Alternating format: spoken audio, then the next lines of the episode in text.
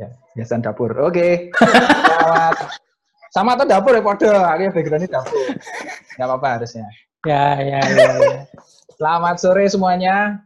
Terima kasih atas kehadirannya. Mohon maaf agak terlambat tadi perlu penyesuaian lokasi. Eh, perkenalkan nama saya Muhammad Senaludika. Saya perwakilan dari Gapatma, ya panitia untuk acara sore hari ini. Di sini sudah hadir juga Mas Tauhid dari Sekolah Koperasi Biki Kopi. Halo Mas Tauhid. Halo, selamat sore. Ya. Jadi perkenalannya adalah topik kita kan hari ini menggagas infrastruktur pendidikan koperasi, Sekolah Koperasi Wiki Kopi. Ya, jadi Mas Tauhid ini penggagasnya Sekolah Koperasi Wiki Kopi. Ya sekarang tuh libero dan dia nyebutnya kepala sekolah dan kepala kurikulum terkait yang sekolah koperasi Wiki Kopi. Nah, mungkin monggo Mas Tauhid kalau mau cerita sedikit tentang Mas Tauhid ataupun tentang Wiki Kopinya sebelum kita masuk ke alur diskusi. Oke, terima kasih uh, Mas Sena, terima kasih teman-teman sudah meluangkan waktu sering-sering ngumpul uh, menghambur-hamburkan kota uh, apa ya? ya jadi sebenarnya kalau di agak feedback ya. Ini suara dari mana? Halo, halo. Oke sudah. sudah.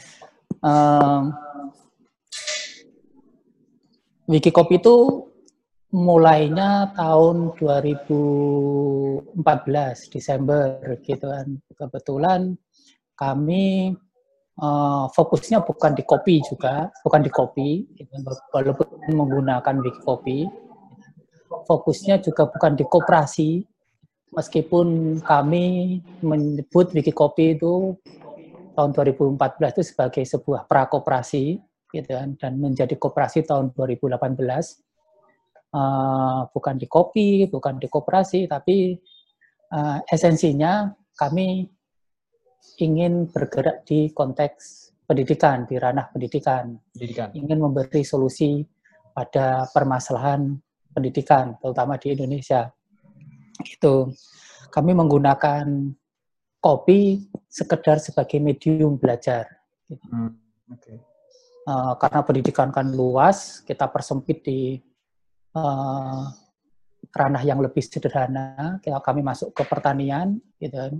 Di pertanian ternyata juga masih terlalu luas gitu kan, untuk melihat bagaimana konsep solusi yang kami berikan itu nggak kelihatan karena ranahnya terlalu luas gitu kan di pendidikan sangat luas gitu kan kita persepit di pertanian masih terlalu luas di pertanian kami sederhanakan lagi masuk ke manajemen komoditas nah di manajemen komoditas ini kami menggunakan kopi sebagai medium belajar pertama hmm. terus kami juga mulai masuk ke komoditas yang lain. Sekarang kami masuk ke teh. Kami sekarang mulai turun ke uh, medium pangan gitu di konteks pertanian gitu. Lalu mengapa koperasi? Kami melihat operasi ini juga sekedar sebagai medium kami belajar. Ya, kami uh, mungkin tidak, tidak bukan seperti apa ya organisasi penggerak koperasi lain yang emang emang meyakini kebenaran koperasi gitu. Mm-hmm. Mereka berkooperasi karena meyakini bahwa koperasi itu hal yang benar gitu kan. Uh, sedangkan kalau di sini di Wikikopi maupun sekarang jadi Kenes ya Koperasi Edukasi Regi Lestari uh, memilih koperasi itu karena uh, bukan karena kebenaran tapi sekedar kebetulan gitu ya sekedar kebetulan. Ya, sekedar kebetulan. Bukan karena kebenaran, tapi kebetulan. Gitu. Uh, kebetulan karena kami fokusnya di pendidikan, kami ingin bersikap, punya sikap terdidik, gitu kan. Di situ juga pada konteks uh, kemandirian ekonomi, gitu kan. Bagaimana orang uh, di pendidikan kami itu kami banyak lebih masih lebih banyak ke pendidikan untuk orang dewasa, belum banyak ke pendidikan untuk anak-anak ini. Hmm. Uh, di konteks pendidikan orang dewasa, kami mengajak orang dewasa berpikir bagaimana uh, mampu mandiri, gitu kan, secara ekonomi juga, gitu. Nah, konteks kemandirian ekonomi ini kami menemukan bentuk paling ideal yang tersedia di rak ilmu pengetahuan ya koperasi. Oh, Oke. Okay. Sekedar karena kos koperasi adalah konsekuensi logis saja atas pilihan kami untuk men bersikap terdidik lah, gitu, menggunakan ilmu pengetahuan di keseharian. Itu. Jadi mungkin kalau kita bandingin Gapatma lah, gitu kan, sebagai hmm. sebuah entitas pendidikan sama Wikikopi sebagai entitas pendidikan, ya Gapatma lebih kuat pada pada uh, pendidikan koperasi, gitu kan. Sedangkan ya. di Wikikopi, di sekolah koperasi Wikikopi, koperasi menjadi sekedar menjadi media belajar atau medium belajar kalau karena ini tunggal gitu kan. Hmm. Salah satu media belajar saja.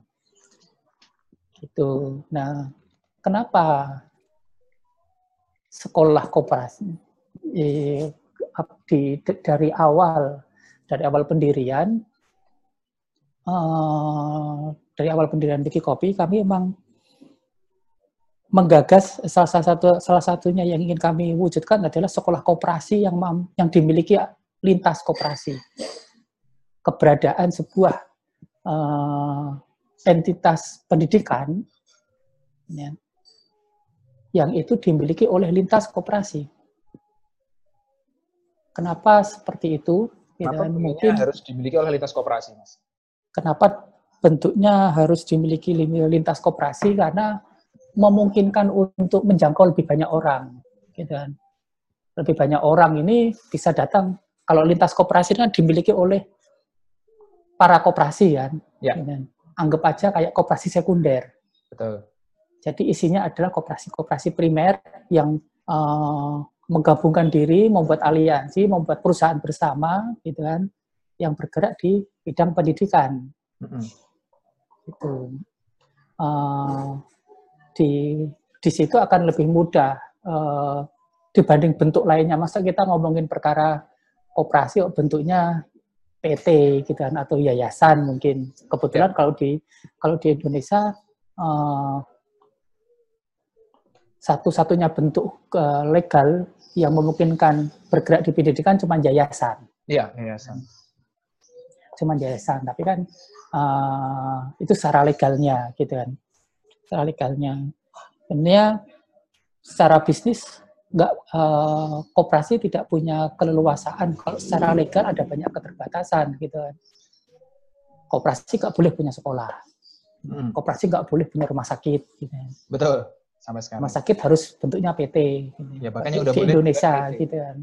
Kami melihat melihat itu sebagai salah satu permasalahan uh, persepsi koperasi di Indonesia gitu kan. Karena koperasi reputasinya sangat buruk gitu kan. Betul kita nggak nggak bisa buru-buru menyalahkan uh, apa ya pemerintah kenapa mereka melarang melarang pendirian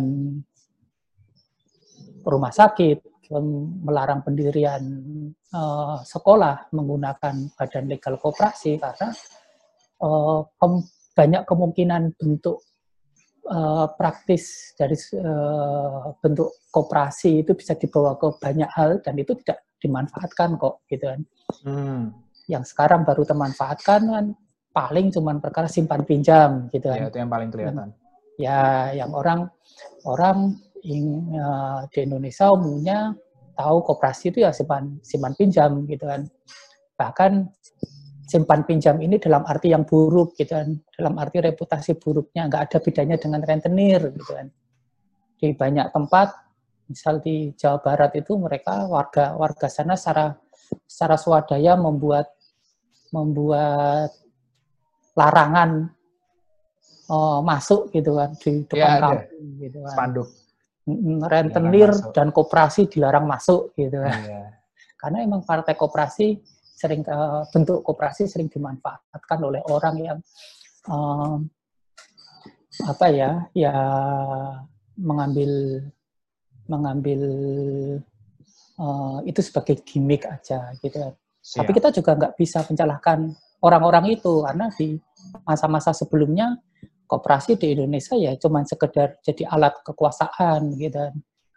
Ya KUD. Kita, ya KUD gitu kan tahun 80-an 90-an pertama tahun 80 KUD menjadi agen pemerintah dalam melaksanakan revolusi hijau gitu kan uh, oke okay. kalau gitu mungkin boleh mulai dari ini dulu mas balik ke format programnya yang sekarang sedang berjalan oke okay, yaitu yang program, program inkubasi manager nah saya okay. ya dengan kepo-kepo. Oh ya mungkin disclaimer pada para serta sore hari ini saya juga anggotanya Kenas Digi Kopi. Jadi ya kalau agak agak sok kenal nggak apa-apa ya. Dan misalnya ada hal yang memang kadang-kadang saya udah tahu tapi saya ini kelihatannya ya harus dimulai dari awal lagi ya buat kita bareng-bareng mempelajari. Mungkin diawali dari boleh dijelaskan lebih lanjut apa itu program inkubasi manager sekarang sekarang. Oke. Okay. Dari awal uh, Wiki Kopi nongol tahun 2014 sebelum bisa uh, berbentuk koperasi, kami sudah mulai uh, mulai me menginisiasi agenda-agenda belajar semampunya. Gitu. Hmm. Dimulai dari pro, kalau yang bentuknya program itu ada program residensi. Residensi. Program residensi ini sebenarnya fokusnya di pendidikan soft skill untuk orang dewasa, gitu, hmm. untuk yang sudah ya sudah Eh, melalui sekolah menengah lah, kuliah, uh, udah kuliah atau sudah kerja pun nggak masalah, masih SMA hmm. juga masalah, gitu. Uh, soft skill ini kenapa kami, kenapa kami masuk ke soft skill karena kami melihat uh, soft skill itu harusnya sudah mampu dikuasai kapasitas soft skill itu harusnya mampu dikuasai oleh orang-orang yang sudah selesai sekolah menengah. Hmm. Sayangnya pendidikan di Indonesia uh, sudah S1, sudah S2 aja jamak kalau lazim kalau masih gagap kapasitas soft kompetensi soft skill gitu kan.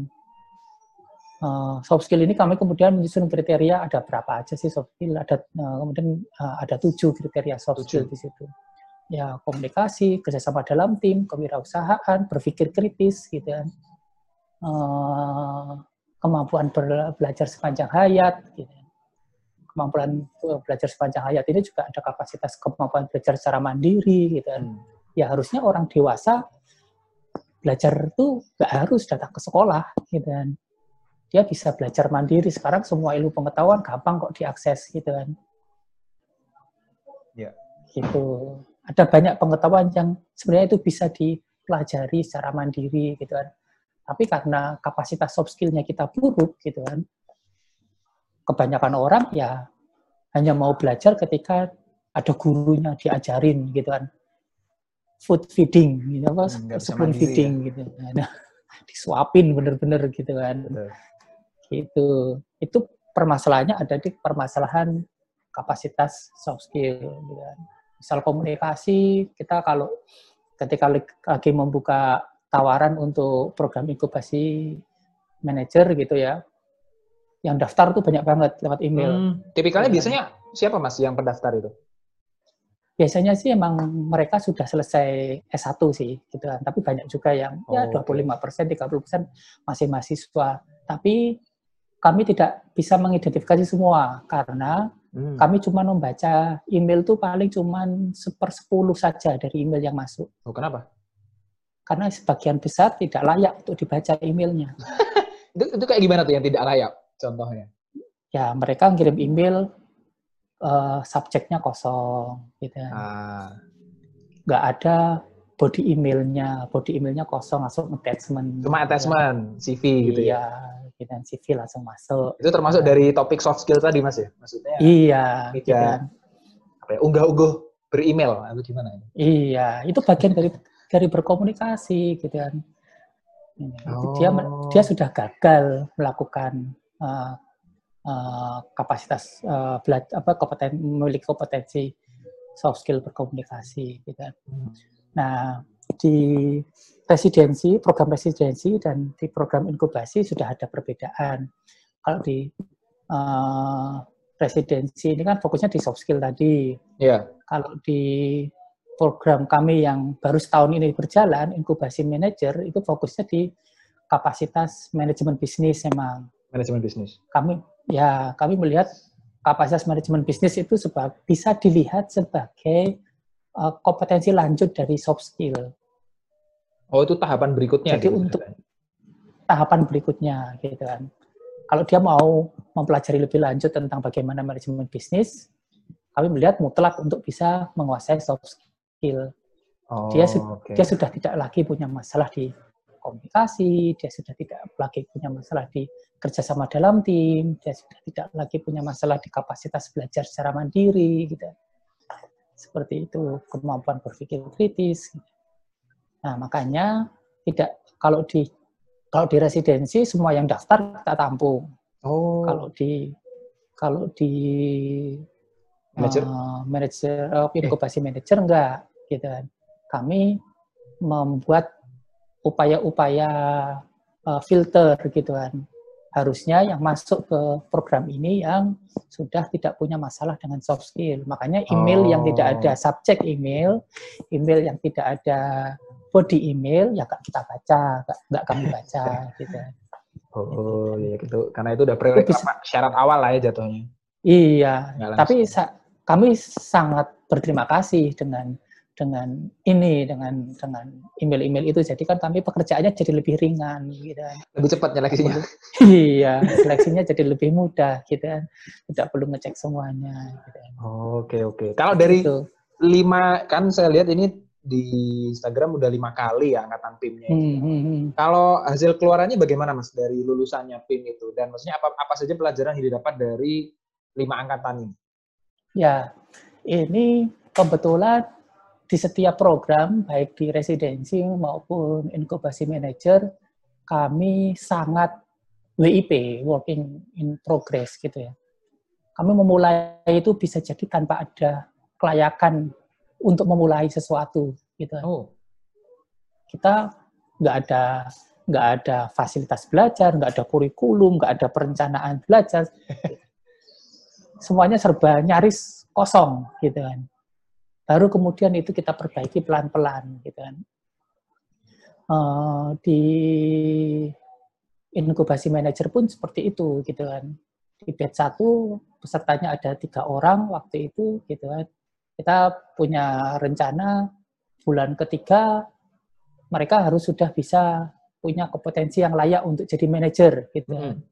Kemudian mereka jadi manajernya manajer di salah satu unit bisnis yang kita kelola. Yeah. Waktu itu akhirnya mereka jadi manajer di bulan keempat. Ada dua orang yang jadi manajer di bulan keempat. Satu manajer di Silamo, satu manajer di antologi. Kita hmm. uh, antologi dan Silamo itu unit bisnis uh, nya Kenes gitu. Dua dari beberapa unit bisnisnya di Kenes. Kebetulan dua-duanya bentuknya kafe. Yeah.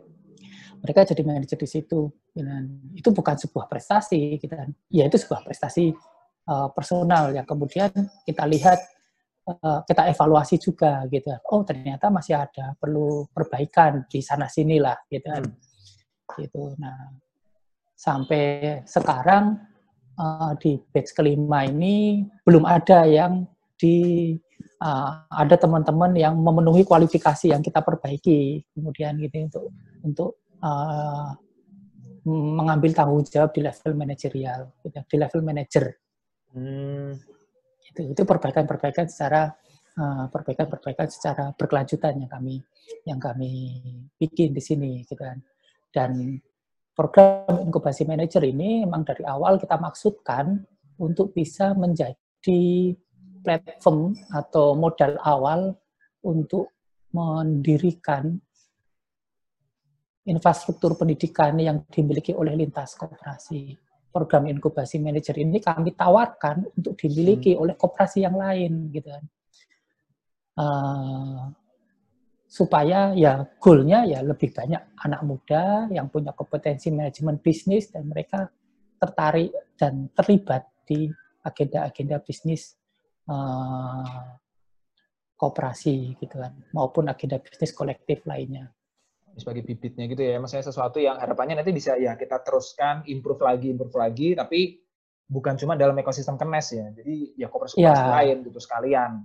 Karena ini buat melahirkan manajer yang pada dasarnya sebenarnya manajer kooperasi yang ya harusnya ditaruh di kooperasi mana pun bisa ya. Uh, harusnya seperti itu. Kita pengen kita pengen ini bisa dimanfaatkan di di di banyak di banyak sektor gitu kan. Hanya saja pasti uh, uh, perlu ada pendekatan-pendekatan khusus gitu kan. Oke lah teman-teman di sini lebih banyak belajar manajemen bisnis yang kaitannya dengan uh, kuliner kebetulan. Ah oke. Okay perkara kopi, perkara teh, manajemen kafe, manajemen dapur gitu kan. Oh iya iya iya.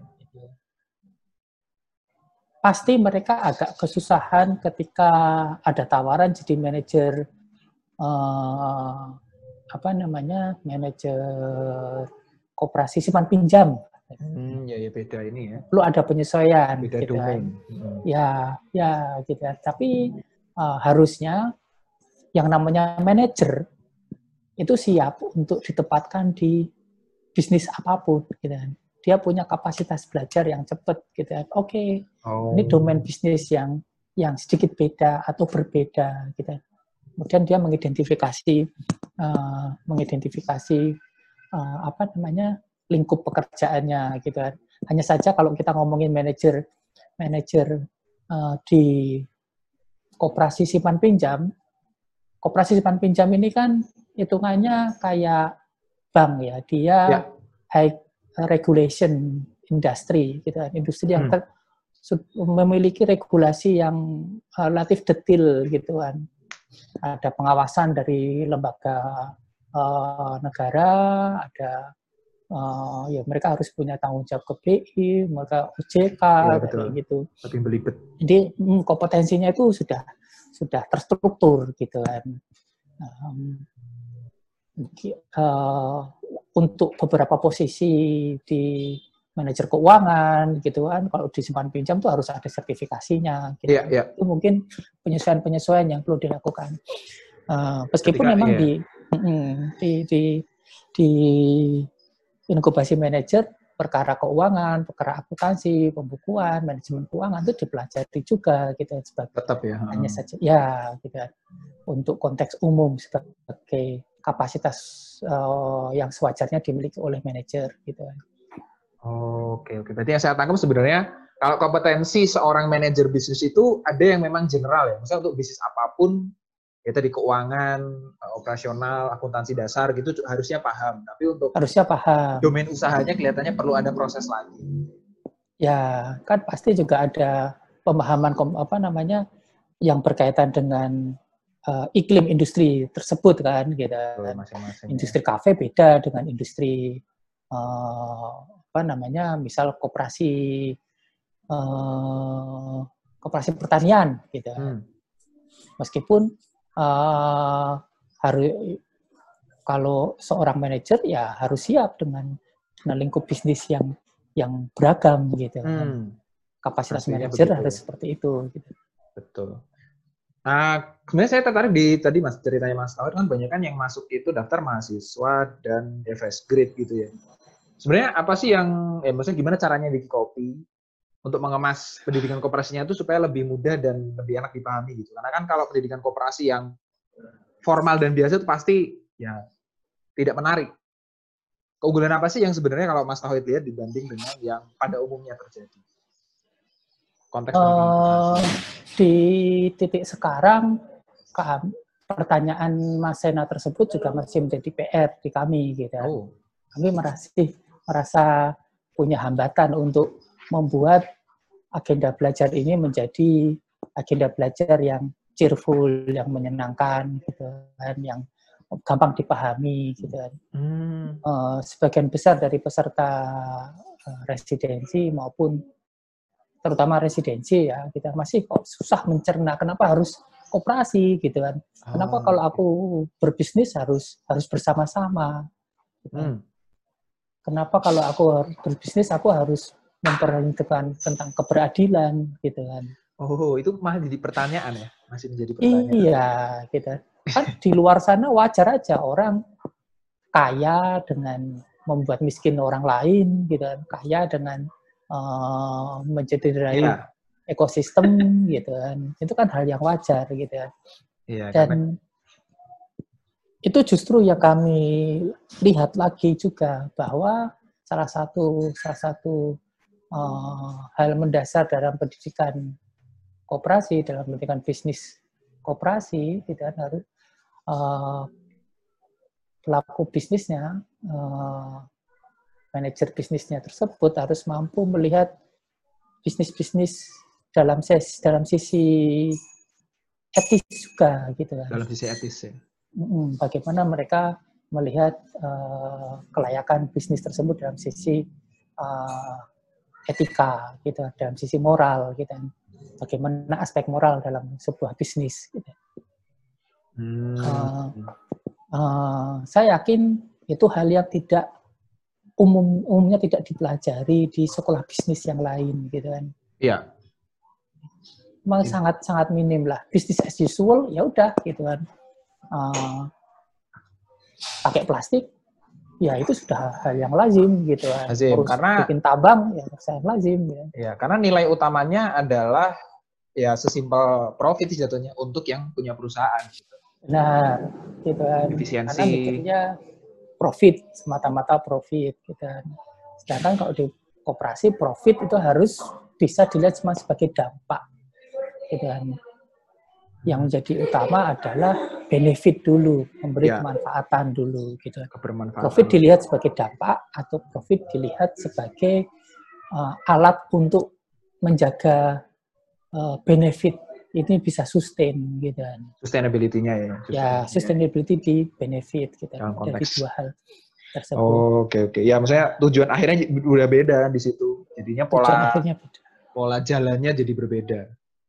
Benar. Nah, tadi Mas Raul tadi sempat menyampaikan bahwa ya itu ya mungkin orang-orang kenapa ada pertanyaan kan, kenapa waktu saya bikin bisnis harus mikirin harus bareng-bareng, harus mikirin sekitar gitu di bacaannya Mas Tau juga sempat menyampaikan bahwa kalau mau berbisnis berbasis kooperasi itu memerlukan kapasitas kerja secara kolektif untuk bisa berfungsi dengan baik.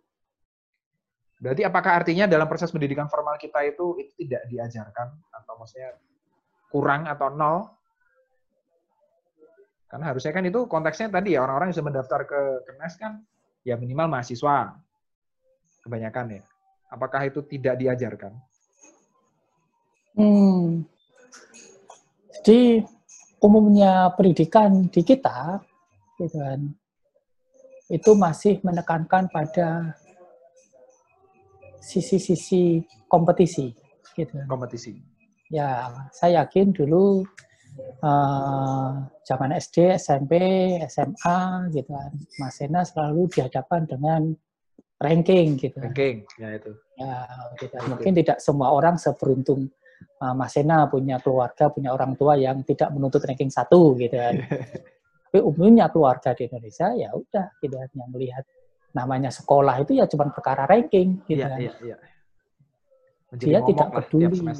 Iya, gitu. Dia tidak punya ukuran lain bagaimana uh, kapasitas terdidik anak mereka selain pakai ranking. Iya, iya. ranking Ya, ranking ini kan cuma perkara oke okay lah rank. Ketika kita ranking satu, ada satu orang yang ranking satu, berarti kan yang lain ranking 40 gitu kan. Iya, ada yang lain dia, yang harus di ya, posisi lain. Di posisi lain gitu kan. Ada dia hanya bisa pintar dalam ukuran tersebut ketika yang lain bodoh gitu. Iya, karena membandingkan diri dengan orang lain. Benar gitu kan. Dan kemudian karena sistemnya tersebut itu yang menjadi uh, bentuk umum lazim sebuah pendidikan di Indonesia gitu kan karena sifatnya sangat kompeti uh, menekankan pada kompetisi gitu kan kemudian yang muncul ada sikap individualistik ya yang menonjol itu ya di pendidikan kita itu anak-anak tidak diajarin yang kerjasama yang tidak diajarin yang namanya uh, punya empati atas kondisi uh, temannya. Yeah. Gitu. Temannya punya hambatan belajar apa, gitu. Tidak di, di dikenalkan dengan uh, sikap membantu teman lain untuk belajar. Iya itu. Karena kalau bantu teman nanti rankingnya disalin. Iya, itu ancaman. teman yang pintar itu sebuah ancaman. Iya, nanti mah rankingku kesalut nanti si Anu. Nanti nggak jadi hmm. ranking satu dong kalau Iya. Hmm. Gitu. Nah, itu terbawa sampai ketika anak-anak sekolah ini akhirnya dewasa, mereka terlibat di bisnis, gitu, terlibat di industri, gitu kan. Caranya mereka terlibat di industri ya dengan cara mengalahkan yang lain, gitu. Dia tidak iya, peduli. Ya, menjadi kan. egois. Iya, gitu kan. Uh, di sini sikap terdidiknya di mana, gitu kan. Nah, berarti sikap terdidik itu sebenarnya apa sih, Mas? Uh, seperti apakah orang yang sudah merepresentasikan sikap terdidik? Ya, pendidikan ini kan ujungnya ada di sikap, gitu kan. Sikap ya ujung ya, dari pendidikan itu sikap, gitu kan. Hmm. Umumnya melihat ujung dari pendidikan adalah ijazah. Biasanya. Lazimnya kalau uh, ya dia mau ikut kuliah, ikut sekolah, ya tujuannya untuk dapat ijazah gitu. Nah, ini nggak nggak usah sesusah itu juga mas kayak orang ikut seminar pertanyaan pertama kadang biasanya ada sertifikat nggak? Ada sertifikat. Untungnya sebenarnya kalau acaranya Gapat mah saya nggak pernah ngasih juga. Maksudnya dari kita nggak pernah ngasih. Sudah ada yang minta belum di Ada yang sempat nanya cuma. Nah itu ya, kan hal yang lazimnya seperti itu. Yeah. Padahal yang namanya pendidikan itu ujungnya ada di sikap, sikap, sikap ya. keseharian gitu kan. Bagaimana sehari-hari mereka uh, bersikap ke orang lain. Seberapa mereka toleran dengan kehadiran orang lain. Gitu. Kan.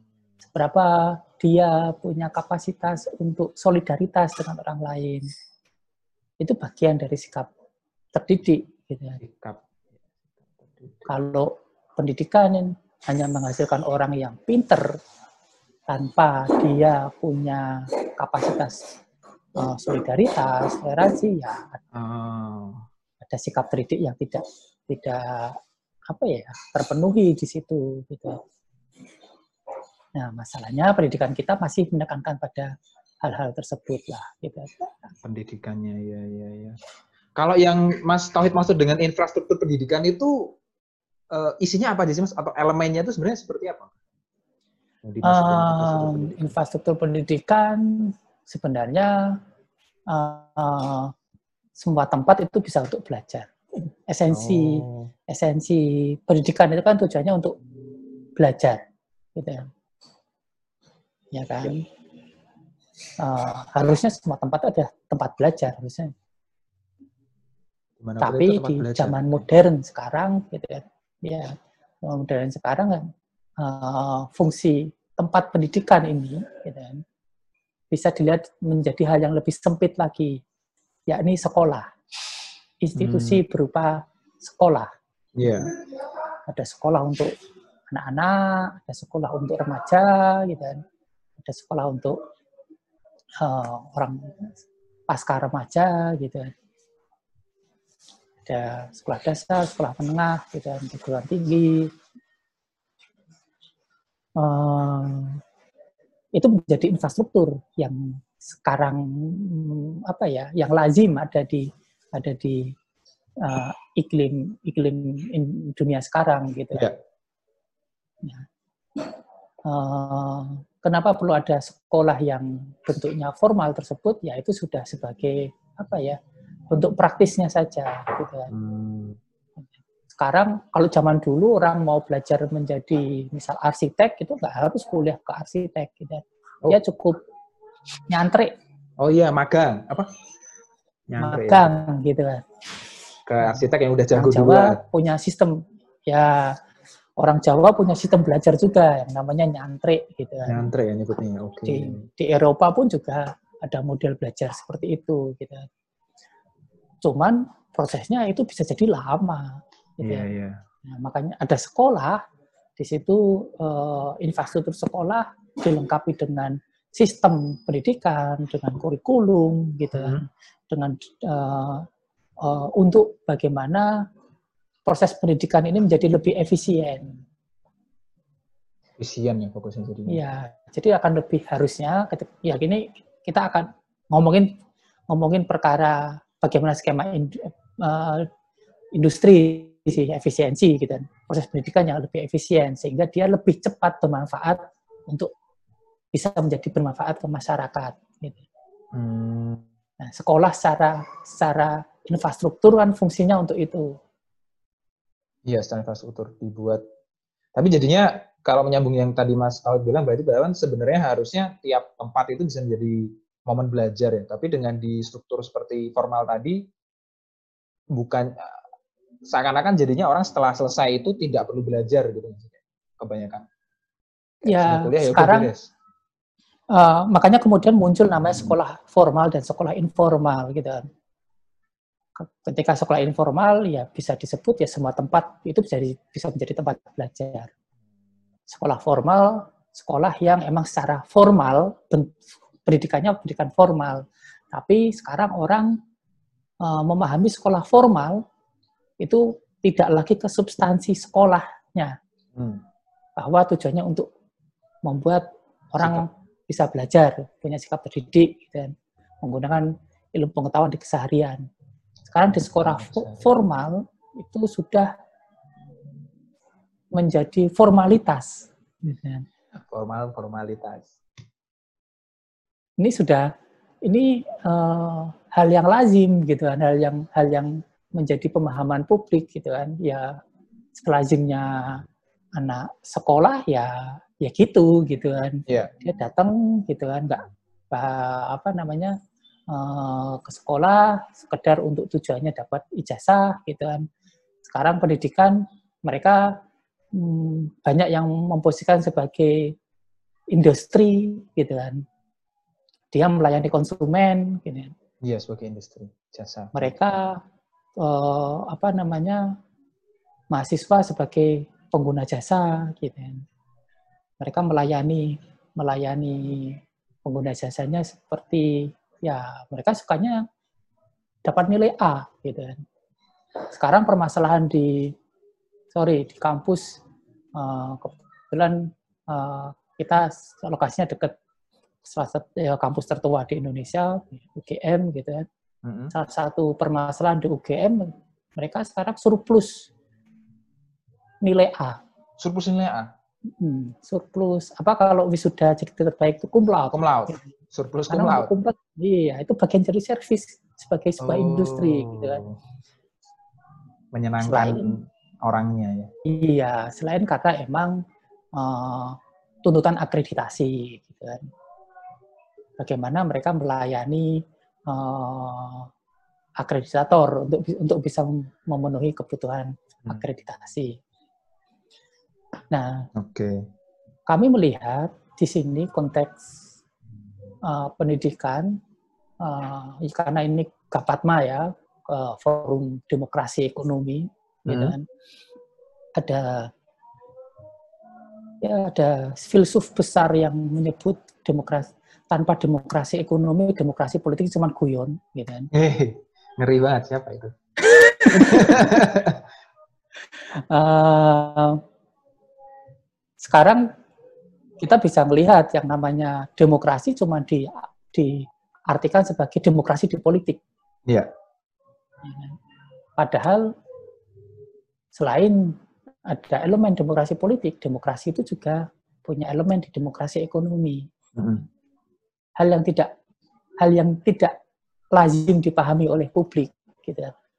Yeah. Publik melihat demokrasi ya cuma demokrasi elektoral gitu ya. Bagaimana ya, ketika dia lima detik bermanfaat untuk memberi suara. Gitu ya. Lima detik untuk lima tahun. Eh kembali. Ya, lima tahun untuk lima detik. Gitu kan. Selain perkara itu, enggak, mereka enggak ada gunanya dalam sebuah tatanan bernegara. Gitu ya. Yeah. Uh, umumnya orang cuma melihat demokrasi di titik elektoral itu saja gitu kan. Uh, kesadaran tentang demokrasi ekonomi bahkan nggak ada gitu kan. Ya hal yang wajar ketika ketika ada penghisapan, ketika ada ketidakadilan, ketika ada kesenjangan ekonomi yang sangat lebar ini. Gitu kan. Nah, kami melihat untuk mencapai demokrasi politik, mencapai titik uh, kondisi ekonomi yang demokratis, demokrasi ekonomi, itu butuh prasyarat. Apa itu? Prasyaratnya pendidikan, gitu kan? sikap oh, terdidik. menjadi prasyarat. Gitu? Tanpa sikap terdidik yang namanya demokrasi ekonomi, ini cuma akan jadi tirani mayoritas. Ah, oke. Okay. Mereka tidak akan yo siapa yang suaranya besar dialah yang menang menentukan semua kebijakan gitu kan. Iya. Itu ketika kita melihat demokrasi politik saja gitu kan tanpa ada sikap belajar di situ gitu. Berarti ya benar prosesnya nah, kita nah kami melihat yang namanya pendidikan menjadi menjadi salah satu unsur penting dalam sebuah tataran demokrasi termasuk institusi-institusi pendidikan yang demokratis gitu kan. Hmm. Institusi pendidikan yang demokratis ini mungkin bisa nyambung sama ini ada yang nanya satu mas. Apakah memungkinkan untuk membuat sebuah sekolah umum SD, SMP, SMA yang berbasis koperasi di mana sekolah itu dimiliki oleh pengajar dan siswa? Nah, mungkin agak nyambung situ kalau menurut Mas Tauhid gimana? Nah, Hmm, sangat sangat mungkin hmm. gitu kan karena uh, ini yang yang kemudian menjadi tawaran kami gitu kan untuk membuat sekolah-sekolah yang dimiliki oleh masyarakat itu gitu kan. Tapi bukan cuma dalam konteks sekolah untuk menghasilkan manajer koperasi ya, maksudnya benar-benar yang pendidikan umum. Iya, pendidikan umum ada ada uh, vok, uh, ada konteks vokasi, tapi juga konteks sains juga perlu dikembangkan juga di situ. Science, gitu. okay. uh, apa namanya? Secara sederhana kan kita melihat demokrasi ini didefinisikan paling sederhana adalah dari rakyat untuk rakyat, eh oleh rakyat untuk rakyat. Hmm. Dan, eh, makanya itu ada pemilu gitu kan. Ya. Partis menekankan pada partisipasi rakyat itu ya demokrasinya ada di pemilu gitu kan. Pemilu. Nah, harusnya yang namanya partisipasi rakyat di di demokrasi ekonomi lebih lebih sering lagi karena ya, kegiatan, lebih sehari-hari lagi itu. Hmm, sehari-hari masyarakat punya punya kegiatan ekonomi gitu kan. Mereka punya partisipasi apa di kegiatan ekonomi. Hmm. Ya, dan di kegiatan pendidikan sebagai prasyarat terjadinya demokrasi ini juga juga perlu uh, keberadaan uh, apa ya bukan perlu sih ya gitu. Perlu dipertimbangkan ketika ada kondisi yang tidak tidak tidak ideal di Yaitu? kondisi sekarang gitu kan. Seperti kondisi sekarang ya. Hmm. kondisi sekarang pendidikan sama sekali tidak ideal gitu kan. Betul. Yang tercipta dari pendidikan yang ada di Indonesia sekarang ya orang-orang yang individualistik gitu kan mereka yang tidak mampu me, menekankan pada apa namanya sikap-sikap terdidik di keseharian gitu kan. Mm. Ini perlu sebuah solusi atas atas itu gitu kan dan uh, kalau kita ngomong mikirin sekarang uh, yang mampu me, melakukan perbaikan di pendidikan yeah. Itu kan cuma yang punya institusi pendidikan. Yeah dan yang punya institusi pendidikan cuman ya sebagian besar dimiliki sama negara dan swasta swasta yang artinya ya yang miliki ya orang per orang gitu kan yeah. publik tidak punya akses untuk bagaimana mereka bisa terlibat gitu kan berpartisipasi hmm. untuk benar -benar. memperbaiki kualitas pendidikan gitu yeah. karena mereka tidak menjadi tidak menjadi bagian dari uh, penentu gitu kan penentu ya, kebijakan. Kebijakan ya. sama sekali enggak. Mereka tidak terlibat uh, suaranya mereka tidak dipakai di di di entitas pendidikan mana pun gitu kan. Iya, mungkin yang paling dekat itu mentok-mentok di komite kelihatannya. Tapi ya, itu kelihatannya kontrolnya komite, juga masih gitu kan. Masih jauh lah. Cuman ya itu sebagai forum yang tidak tersosialisasikan dengan baik juga gitu kan. Dan itu kan juga cuman menjangkau beberapa orang yang uh, dianggap punya kompetensi, dianggap gitu. Kan. Iya iya betul. Komite orang tua itu ya itu, itu aja lagi biasanya. Nah ya, ya. di pengalaman banyak negara gitu kan, koperasi-koperasi apa sekolah-sekolah yang dimiliki koperasi ini sebagai sebuah kelaziman. Gak lazim itu luar ya, di kita masih oh, belum. Sebuah kelaziman kan. Mungkin yang salah satu yang asik untuk dibicarakan, misal kita ngomongin di Inggris gitu ya. Inggris.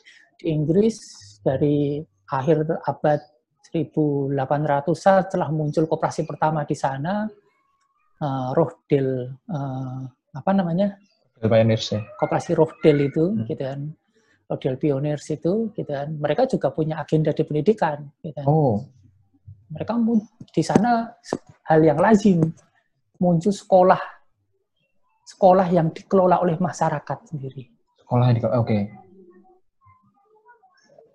tahun 8 tahun 1930 tahun 1940-an itu hal yang lazim, masih lazim gitu kan.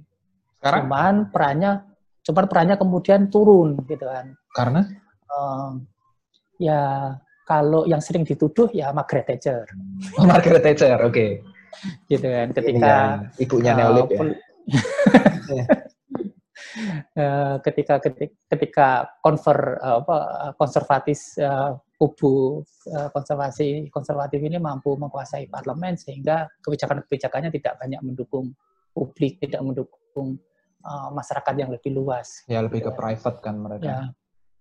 Itu turun banget gitu kan jumlah uh, akhirnya koperasi-koperasi eh, sekolah-sekolah yang dimiliki koperasi ini uh, bisa disebut uh, tidak tidak terdengar gaungnya gitu kan. Mati kah? ya kemudian menjadi milik negara. Ah, kembali ke oke. Okay.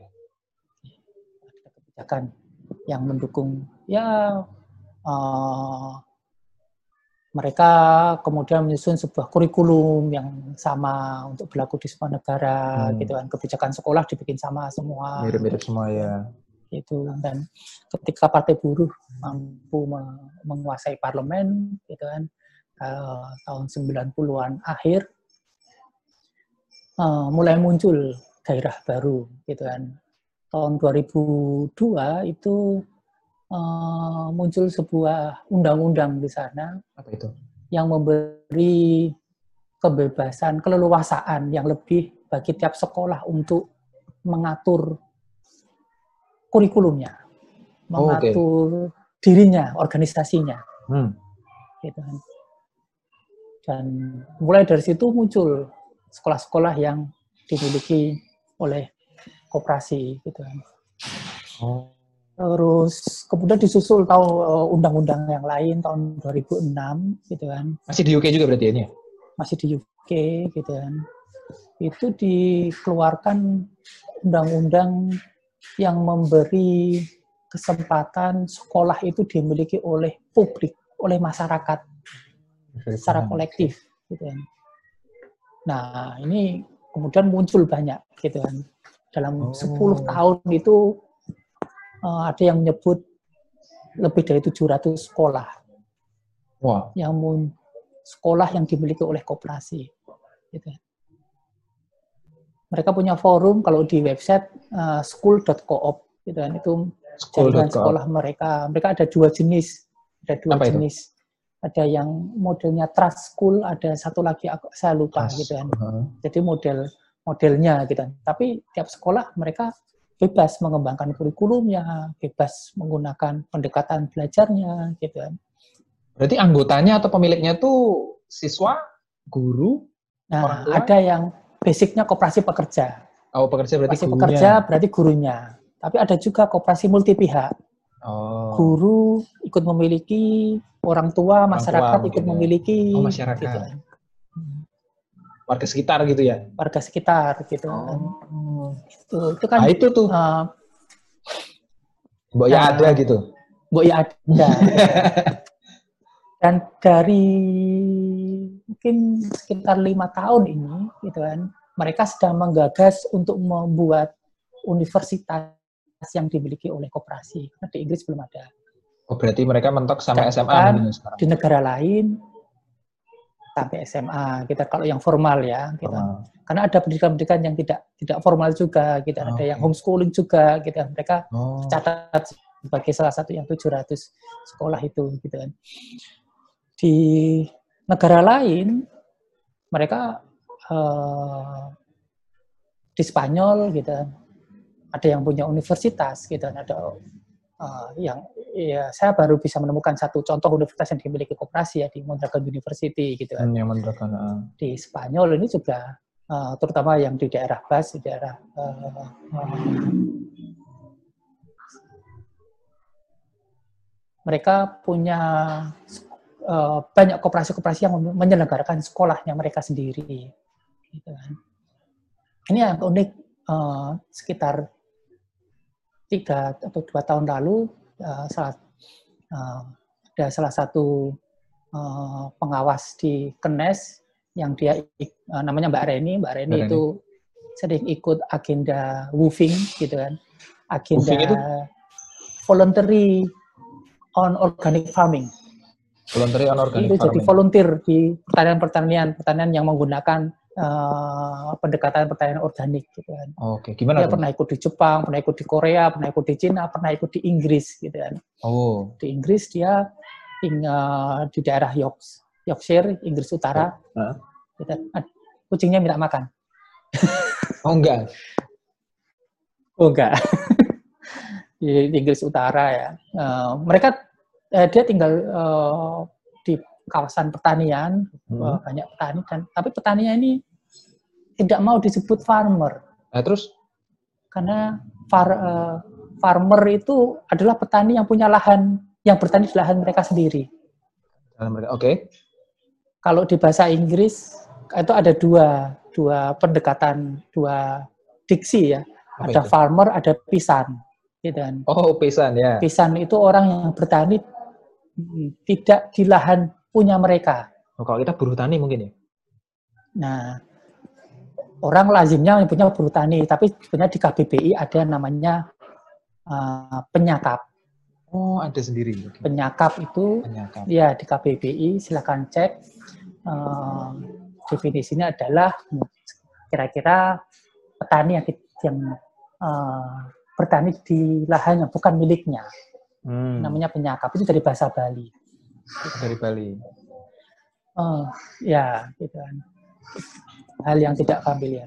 Mereka karena merasa lahan pertaniannya bukan punya mereka sendiri, mereka nggak mau disebut farmer, gitu kan. Oh. Mereka menyebut diri mereka peasant. Gitu? Nah, peasant itu kan konotasinya buruk. Iya, jelek ya biasanya. Mereka menyebut menyebut dirinya uh, kitchen gardener. Kitchen gardener. Oh, mereka bertani itu sebenarnya untuk memenuhi kebutuhan pangan mereka. Gitu. Kitchen gardener. Oh. Uh, ada eufemisme di situ lah. Gitu. Ya, ya, ya. Uh, ya sama kayak buruh tani mungkin kalau penyakap mungkin terdengar terdengar kasar gitu kali ya udah buruh tani mm -mm, nah di hmm, ke petani-petani ini Mbak Reni cerita gitu kan dia di, terlibat di koperasi di Indonesia di Jogja terlibat koperasi pengen bisa membuat uh, sekolah yang dimiliki sama koperasi anak-anak bisa sekolah di situ gitu hmm. gitu kan. mereka gitu kan menanggapinya biasa aja ya memang seharusnya kayak gitu kami biasa juga aja. seperti itu nggak ada yang istimewa dengan ide itu oh padahal di kita udah kayak wah ini harusnya seperti ini nih kayak ya cukup apa ya beda dengan yang harusnya ada, tapi di sana menjadi hal yang lumrah. Yang lazim, ya. Oh. kan. Mungkin kalau ada kesenjangan uh, kesejahteraan, gini, ini kesenjangan realita, gitu. Realita. Dasen dan dasolnya itu uh, gapnya uh, lebar banget, gitu. Kan. Kesenjangan kan. realita. Ya. Kalau di Indonesia sendiri seharusnya. Berarti sebenarnya masih jauh dong, dong. Kayak kita kalau setauku tuh adanya kan ikopin. Kalau Mas tahu sendiri ada tanggapan kah terkait itu? Maksudnya Ikopin atau Kemenko sendiri misalnya? Terkait pendidikan. Hmm, saya pendidikan. saya nggak pernah mengamati secara khusus Ikopin seperti apa gitu kan. Okay. emang yang sangat saya rasakan ya saya tidak merasakan manfaatnya. saya belum pernah mendengar alumni Ikopin yang menginisiasi kooperasi gitu kan. Ah. Yang ada gitu kan. Uh, kampus sebelahnya gitu kan. Kamu sebelahnya, oke. Okay. iya, iya, iya. Justru ada beberapa teman-teman dari kampus sebelahnya yang menginisiasi kooperasi. Dan Ikopin saya belum pernah dengar, gitu kan. Hmm. Dan kalau melihat websitenya, gitu kan, karena saya belum pernah main ke sana ya, gitu kan. Uh, di sana ada uh, alumni, alumni apa istilahnya? Alumni unggulan atau alumni uh, yang berprestasi. Oh gitu. ya, yang role model gitu ya? Ya, ya role model gitu. Alumni-alumni yang berprestasi yang dicantumkan di website milik Ikopin ini, mereka bekerja di industri pada umumnya gitu. Oh kerja ya, di jadi Astra, yang kerja di bank gitu. Saya nggak nggak menemukan satupun yang bekerja di koperasi bahkan sekedar koperasi simpan pinjam. Gitu. Iya iya misalnya simpan pinjam yang ada. lah daerah daerahnya dia gitu. ya. Nggak ada. Masih Seperti belum. itu. Gitu. Sayang sekali ya. Maksudnya Nah. namanya sendiri brandnya udah kuat kok dari Kopin ya, tapi belum bisa. Ya mungkin justru makanya ini urgensinya bahwa muncul ekosistem eh, infrastruktur sekolah koperasi ini ya Mas ya. Sebenarnya masalahnya apa sih kok misalnya kenapa ini sangat minim Mas? Maksudnya bahkan format yang Wikikopi buat sekolah koperasinya ini kayak saya pribadi ya nggak menemukannya semacam ini di tempat lain di Indonesia. Masalahnya apa sih kok nggak muncul-muncul gitu dan baru sekarang muncul? Ya karena koperasi ya kita itu jauh, jauh dari sikap terdidik seharian. Balik situ ya sebenarnya. Bahkan Problem pendidikan itu iya gitu. Bahkan pendidikan itu tidak mampu membuat kita memiliki kompetensi dasar untuk punya sikap terdidik. Salah satunya di sikap kolektif tadi gitu kan. Hmm. Sehingga eh, ketika kemudian termasuk di dampak ekono, sistem ekonominya yang yang yang berkembang ya sistem ekonomi yang menekankan pada modal kapital ya apa ya ya ya eh, berkerucut pada orang-orang segelintir orang saja gitu Hmm. tidak mampu eh, mewadahi partisipasi banyak orang gitu kan sistem ekonominya bisnis-bisnis yang muncul bisnis-bisnis yang relatif eh, apa namanya eh, eh, eksploitatif lah gitu kan Iya. mereka memanfaatkan eh, minim sikap terdidik dari masyarakat mereka melihat masyarakat sebagai pasar saja gitu kan Ya, sebagai pasar. tidak tidak dilihat sebagai sebuah dari tidak dilihat dari sebagai seorang manusia gitu kan Hmm. Sebagai konsumen aja ya. Soalnya ma- sebagai malah saja saya mikirnya gini juga Mas, kayak ekosistem sekolah koperasi ini kan aslinya koperasi yang gede-gede itu kan banyak ya di Indonesia ya. Yang misalnya Kisel, koperasi pekerjanya Telkom, koperasi karyawannya Telkomsel, terus koperasi kredit yang di Kalimantan tuh juga gede-gede. Tapi Hmm. yang kalau nggak salah sih ada yang bikin sekolah ya di sana, aku lupa namanya apa SMK seperti bikin. Tapi secara yang milik bersama itu kok malah nggak keluar ya terminologi. Sekolah yang ya ya kayak Wiki Kopi ini maksudnya yang tadi disampaikan oleh Mas Tauhid sebagai infrastruktur aneh juga sebenarnya kayak banyak Ya. yang, yang resource-nya lebih besar aslinya bahkan. Hmm, ya karena emang tujuan pendiriannya eh, ada Wiki Kopi yang kemudian jadi kenes sekarang yang emang tujuannya untuk di untuk memberi kontribusi solusi di di permasalahan pendidikan gitu kan. Hmm. Salah satu bentuk solusi yang yang kami lihat gitu kan adalah infrastruktur yang bisa dimiliki bersama melalui lintas koperasi tadi gitu kan. Hmm. Tapi yang menarik yang Mas Tauhid tulis itu loh, di pengantar Mas Tauhid menulis bahwa platform PIM ini tidak akan bermanfaat bagi koperasi yang umumnya ada saat ini. Memangnya masalah apa? Masalahnya apa sih Mas dengan koperasi yang umumnya ada saat ini gitu? Kenapa lulusan PIM seharusnya tidak akan bermanfaat kalau untuk mereka? ya sekarang koperasi ini masih jauh dari substansi kalau di Indonesia Substansi. mereka ya ini masih sebagai koperasi formal saja gitu kan Formal tuh oh ya struktur badan hukumnya aja gitu. ya like secara legal formal bentuknya adalah koperasi gitu kan kalau dulu di Jogja gitu kan ada eh, masih ada bandara Adi Sucipto gitu kan Mm-mm. eh, di sana ada taksi, ya taksinya taksi koperasi, gitu hanya hanya ber- boleh beroperasi di eh, bandara itu ya cuman satu taksi tersebut yang dimiliki sama koperasi. Seakan-akan baik ini kan koperasi, gitu kan. Iya. Tapi koperasi ini bukan koperasi secara substantif, gitu. kan. Ini koperasi formal, dia dimiliki sama tentara angkatan udara, gitu. Iya. kan. Ini ya terjadi juga di di banyak bandara lain yang dimiliki oleh tentara, gitu. Ya, di Bandung juga gitu, sama. Bandung, di Semarang, di Bali, di Surabaya, gitu. Eh, koperasi menjadi kedok untuk tentara berbisnis. Iya, iya. harusnya tentara itu bukan untuk berbisnis tapi kita masih mengakui sekolah bisnis terbaik ya sekolah tentara sampai sekarang. Ya, Akmil dan Akpol, sekolah bisnis yang return of gitu. investmentnya paling oke. Okay. Paling oke. Okay, betul, betul, betul. Berarti tapi sebenarnya bisa nggak sih Mas bikin kita bikin nyambung ke legal formal tadi ya, bikin koperasi yang secara prinsip tapi mungkin formatnya belum badan hukum koperasi gitu. Sangat mungkin sekali gitu kan. Oh. Karena di kita kan ada keterbatasan gitu kan. Iya.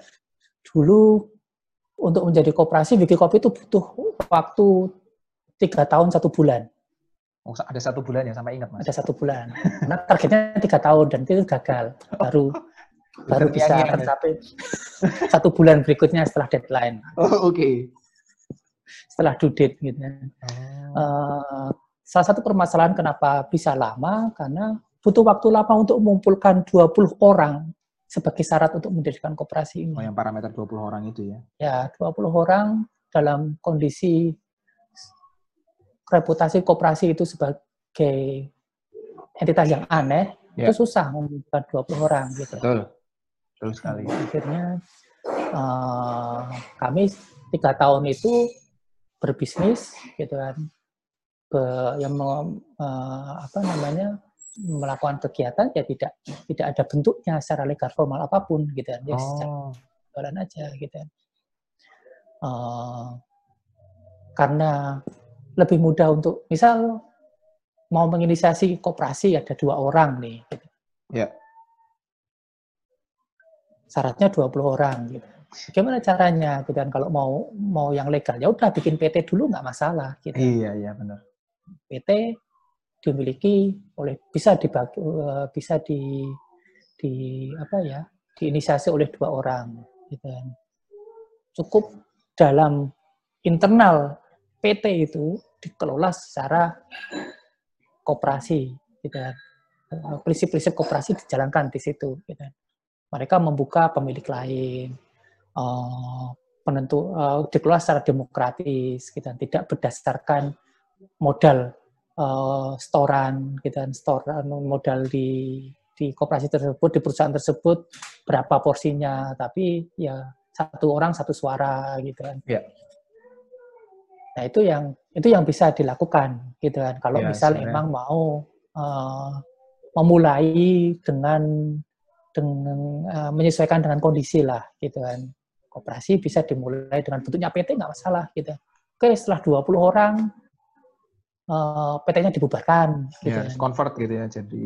Ya, di convert gitu. Itu kan uh, hal salah satu cara juga. Jadi ya. ya yang namanya aturan jangan terlalu di apa ya dilihat sebagai hambatan. Hmm. Meskipun hmm. memang banyak aturan itu justru menghambat. gitu. Loh gimana? Berarti memang hambatan? gunanya untuk menghambat memang. Ya gunanya, oh iya ya benar. Pada nah, prinsipnya. Kita, ya ngelihatnya oh, okay. substansinya seperti apa gitu. Substansi, prinsipnya yang penting kena ya. Bentuk legal apa pun bisa kok untuk dibikin gitu kan. Mau yayasan, mau perkumpulan, mau UD, mau CV gitu kan. Hmm. Semangatnya koperasi sangat sangat, sangat mungkin. mungkin. Ya, ya, ya. Sebenarnya kalau kembali ke tadi Mas topik yang ya bentuk idealnya pendidikan koperasi Indonesia ya. Mas Ohid sendiri nggak nggak khawatir kah kayak kemarin kan udah nge-share bacaan pengantar itu kan cukup biar itu sesuatu yang nggak mungkin dibikin sekali duduk jadi gitu loh. Misalnya itu proses panjang ya. Nggak khawatir apa ada yang, oh bagus nih terus niru atau bikin dulu. Ya, kita berharapnya ditiru. Oh malah berharap ditiru. Bagus. Berharapnya ya, kami melakukan kegiatan ini karena tidak ada orang lain yang melakukan. Kalau ada orang yang lain melakukan, bisa jadi kami tidak perlu melakukan. Oh gitu. Kami berharapnya ditiru, ada orang lain yang mencoba metode yang sama gitu kan, sehingga lebih banyak metode uh, apa ya uji coba yang dilakukan gitu kan. Bisa saling bertukar pengalaman gitu kan. Oh, jadi sebenarnya nggak masalah. Dari awal, dari awal memang uh, konsep-konsep kita masuk di Wikikopi itu kan sebuah platform pengetahuan kepakaran kopi. Ya udah itu kita share gitu kan. Mm-hmm. Sekarang kami bisa melihat uh, kopi ini satu-satunya komoditas yang cenderung demokratis paling Kopi. demokratis lah dibanding pengelolaan komoditas yang lain. Iya, gitu. iya. mm. Sekarang yang namanya kopi gitu kan, eh, petani layak tahu gitu kan. Ini kopi itu cara konsumsinya gimana sih, prosesnya gimana gitu kan. Konsumen Iya, iya, juga betul. juga tahu gitu kan. Antusias untuk mendekati kopi dari sisi ilmu pengetahuan. Muncul banyak anak muda yang sangat gandrung dengan saintifik di balik kopi gitu Iya, kan detailnya sekali ya. detil, sangat detil gitu kan. Banyak kafe-kafe anak muda yang ngomong tentang, oh ini varietas kopi varietas apa gitu. Ya. Single origin mana gitu kan. Di beras nggak pernah muncul kan seperti itu. Beras, Pak, single Padahal origin. kita- belum. Mengkonsumsi beras itu udah lebih lama dibanding Kopi. kopi gitu kan. Lebih sering mengkonsumsi beras, tapi kita tidak jarang mendekati beras dari sisi saintifik sedalam tersebut. Apa yang bisa dilakukan ya supaya minimal komoditas lain bisa seperti kopi, Mas? Penyebabnya apa sih kok kopi Nah. tinggi banget? Nah, ini yang kemudian kita kami lihat gitu kan. Dulu tahun ketika kami merancang sebuah pendidikan eh, eh, infrastruktur pendidikan ini gitu kan. Kami memilih mau menggunakan medium apa gitu kan. Hmm. Nah, lalu tahun 2014, tahun 2013 itu kami melihat, oh ini ko- kopi bakal jadi tren baru. Gitu kan. Bisa jadi tren. Gitu. Eh, kami menggunakan, eh, sepakat menggunakan kopi supaya kopi tidak jadi tren. Kok gitu? Kalau kopi ini cuma jadi tren, dia akan berganti tren yang lain. Oh, karena akan hilang. Akan hilang. Kalau jadi tren. Seperti wajarnya tren yang lain. Ya, gitu kan. seperti cappuccino cincau, seperti Ya, singkong kita dulu sering hmm, eh, di mana-mana cappuccino cincau setengah tahun udah hilang. Hilang. gitu Oh, es kepal Milo itu yang paling contoh tren. gitu. Ya, ya, ya. Oh, Bagaimana belum caranya hilang. untuk tidak jadi tren ya Oh. didekatkan dengan ilmu pengetahuan. ilmu pengetahuan. Oke. Sekarang waktu itu ilmu pengetahuan kopi masih masih hal yang sangat susah untuk dipelajari gitu kan. Bacaan kopi yang bahasa Indonesia masih sangat jarang.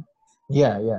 Pasti dari luar tuh ya kalau materi-materi. Pasti dari luar gitu kan. scientific Dan ketika kemudian muncul muncul orang mulai mengulik kopi dan menyebarkan ilmu pengetahuan terkait kopi gitu kan. Orang jadi lebih mudah untuk belajar kopi gitu kan. Dulu petani nggak ada yang ngerti kopi. Nggak ada yang memproses kopinya, nggak tahu kopi itu buat apa. Nggak pernah ada kopi petani yang meminum kopi mereka gitu kan. Ini ya? kopi- petani yang aneh Fis, gitu kan. Sama halnya sekarang petani teh, petani kakao, gitu kan. petani pala, petani cengkeh, mereka jarang memanfaatkan produknya. Mereka menanam untuk dijual. Nanam untuk dijual ya. Ini ini bukan praktek sebagai selayaknya manusia. Ini ini pabrik, gitu kan. Industri melihat petani cuma sekedar pabrik yang produksi bahan baku kebutuhan industri, Tani gitu kan. pabrik. Iya, iya, betul. Tidak dilihat sebagai seorang manusia, gitu kan, yang layak untuk mengapresiasi produknya. Hmm. baru pertama kali ada komoditas yang komoditas industri yang eh, dekat dengan industri gitu kan yang petaninya mulai tahu tentang komoditas tersebut Mulai dari situ. sehingga pengetahuan petani bisa jadi nggak nggak selisih banyak antar dengan dengan eh, dengan konsumennya konsumen juga banyak yang yang belajar juga setara gitu kan Jatuhnya, iya. salah satu prinsip demokrasi ini kan ada kesetaraan Kesetaraan. gitu. Kalau posisinya tidak setara ya agak susah untuk menciptakan iklim yang demokratis gitu kan. Betul. Karena ada kesetaraan, karena ada efisiensi perdagangan gitu kan. Salah satu ukuran dari demokrasi di di perdagangan yaitu eh, efisiensi perdagangan tersebut gitu Efisiensi. dari uang yang dibayarkan oleh konsumen akhir gitu kan itu sebagian besar masuk ke petani masuk ke produsen yang eh, yang merupakan biaya perdagangan itu eh, porsinya minor lah dikit lah Hmm. Seharusnya ya. harusnya kan seperti itu. Nah, sekarang kami bisa menyebut mungkin eh, margin pemasaran di kopi itu cuma 30 persen mungkin. 70 persen yang dibayarkan oleh pembeli akhir dalam bentuk green bean yang diproduksi oleh petani gitu kan itu masuknya ke petani sebagian besar. Hmm, itu sudah membaik lah ya. Di di komunitas yang lain jauh dari itu. Masih belum, masih belum. Jauh. Beras itu mungkin cuman berapa ya? Eh, puluh enam persen beberapa gitu. Siap, siap. Nah, gitu, itu sebagai indikator-indikator indikator-indikator bahwa demokrasi di sini demokrasi ekonomi juga perlu yang namanya demokrasi pendidikan gitu kan. Ada sikap terdidik di pendidikan gitu kan. Nah, demokrasi pendidikan bisa jadi butuh juga lembaga-lembaga pendidikan yang dikelola sama secara demokratis. Demokratis. Jadi konteksnya demokrasi pendidikan ini bisa sebenarnya secara general ada dua ya. Yang pertama adalah sekolah umum yang dikelola secara bentuknya koperasi, plus ya pendidikan untuk mengelola koperasi itu sendiri. Ya. Oke, berarti kita bisa. Nah, mungkin ini udah mau mepet selesai ya. Aku tak ambil oh, beberapa pertanyaan. Ya ampun, cepet banget. Iya, iya, panjang banget ya. Aku enak sih. Ya nanti kita coba lebih-lebih dikit nggak apa-apa mas ya. Aku ambil beberapa pertanyaan yang belum tersampaikan. Oh ini ada tanggapan dulu dari Mbak Reni. Sebenarnya semangat berkooperasi itu harusnya normal. York adalah kota kecil yang isinya para artisan. Para artisan ini sudah terbiasa bekerja secara kolektif dalam bentuk kooperasi. Salah satu penyesalan York adalah menjual coklat kebanggaan mereka, yaitu KitKat ke Nestle. Oh, KitKat dulu dari York, yang menyebabkan York dilupakan. Oh, sedih. Oke, ada ada Mbak Reni di sini. Ada Mbak Reni. Atas lagi apa ya? Tadi yang memungkinkan sekolah koperasi udah. Di Kopen itu koperasi bukan tadi udah dijawab ya. Uh, Mas host boleh nanya? Oh ya Pak, ini kelihatannya udah semua sih. Mangga kalau mau disampaikan langsung. Yang di chat kelihatannya udah. Ya. Ada juga itu pertanyaan saya di chat room itu. Pertanyaan saya ke Pak Tauhid satu adalah apakah sistem pendidikan untuk pengembangan SDM pengelola koperasi itu sebaiknya form, eh, apa sebaiknya umum atau spesifik seperti sekolah kopi gitu. Mana yang lebih itu atau lebih baik eh, apa non formal dan fokus pada kompetensi saja. Oke. Okay. Oh, nah, monggo Pak. Terima kasih Pak Helmi, monggo Mas. Ya. Uh. Kalau di di pendidikan secara formal sering kali membagi pendidikan itu jadi jadi dua jalur, jalur vokasi dan jalur akademik gitu kan. Hmm. Jalur vokasi itu ya mereka emang disiapkan untuk terlibat di industri. Jalur akademik, ya. ya, akademik dia emang lebih me menjadi insan ilmuwan, insan akademisi gitu kan, untuk hmm. me menggali lagi ilmu pengetahuan tersebut gitu kan. Jalur ilmuwan lah gitu kan. Mungkin dan, nah, dan yang ingin saya tanya itu apa sebaiknya non formal saja fokus pada kompetensi? Artinya dia memang uh, bertindak berbuatnya itu yang penting ijazah tidak penting gitu kalau begitu uh. kan bisa lebih pendek gitu okay. bisa okay. magang saja kemudian diuji hmm. kompetensi diberi sertifikat gitu Sertifikatnya kompetensi okay. Pak ya, bukan yang ijazah beberapa tahun sekolah begitu. Hmm. Ya. Ya sebenarnya dua-dua itu perlu dicoba dua-duanya. Oh, dua-duanya. Perlu dilakukan gitu kan. Ketika kita hambat uh, hanya berkutat di pendidikan informal gitu kan, uh, apa ya? Struk itu tidak akan masuk ke struktur masyarakat. Hmm. Ada banyak keterbatasan ketika itu sekedar sekedar sekedar kegiatan informal gitu kan. Oke. Okay, dari persepsi kan, maksudnya persepsi masyarakat. Ya, persepsi oh. masyarakat gitu kan. Ada hambatannya lah gitu kan. Tapi kalau itu di kelas secara formal ada ada bentuk-bentuk ya lebih profesional gitu kan. Kita, ya. Itu akan lebih mudah, akan lebih mudah men, me, mencapai sasaran gitu. Ah ini Mas Tauhid mau mau tanya lagi nih. Uh, kalau kita kaitkan soal pendidikan koperasi ini uh, dengan penumbuhan usaha-usaha oleh wirausahawan muda di tingkat lokal. Kalau pendidikannya lebih fokus pada kompetensi, itu kan perlu usaha-usaha yang berjalan di tingkat lokal dan itu yang menjadi infrastruktur pendidikan gitu. Nah, gimana Mas Tohid mengaitkan antara apa menarik entrepreneur muda masuk ke dalam dunia pertanian pangan ini, kemudian itu menjadi infrastruktur untuk pendidikan gitu. Oke. Okay. Sebagai tempat prakteknya gitu okay. Pak ya? Tempat ya, langsung tempat di situ prakteknya. sekolah. Gitu. Hmm, saya mungkin Oke, okay, saya mungkin ngasih contoh salah satu eh ya, satu-satunya koperasi uh, universitas yang dimiliki koperasi yang saya tahu yaitu di Mondragon University. Di Mondragon University yeah. itu sebuah universitas yang tidak memiliki hall, tidak memiliki apa namanya uh, kelas bangunan untuk kelas yang banyak gitu, yang menampung banyak mahasiswa. Hmm. Karena pembelajarannya itu dimasukkan ke uh, working group apa ya grup-grup pekerjanya, grup-grup bisnis kerjanya yang dimiliki oleh Mondragon. Di University Mondragon ini ada empat jurusan, ada empat fakultas, gitu kan. Ada fakultas engineering, gitu.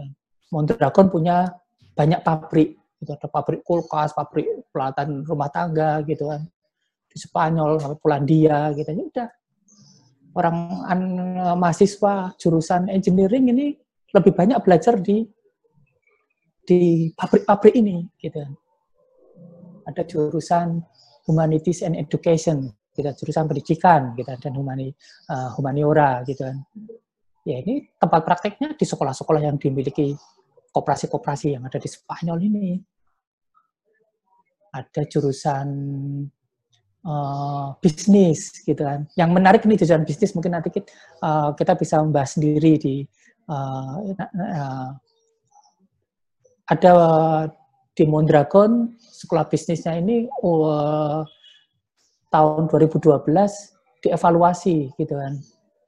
Ternyata eh, Koperasi Mondragon 85 85 unit bisnisnya itu dibangun di 30 tahun awal gitu kan.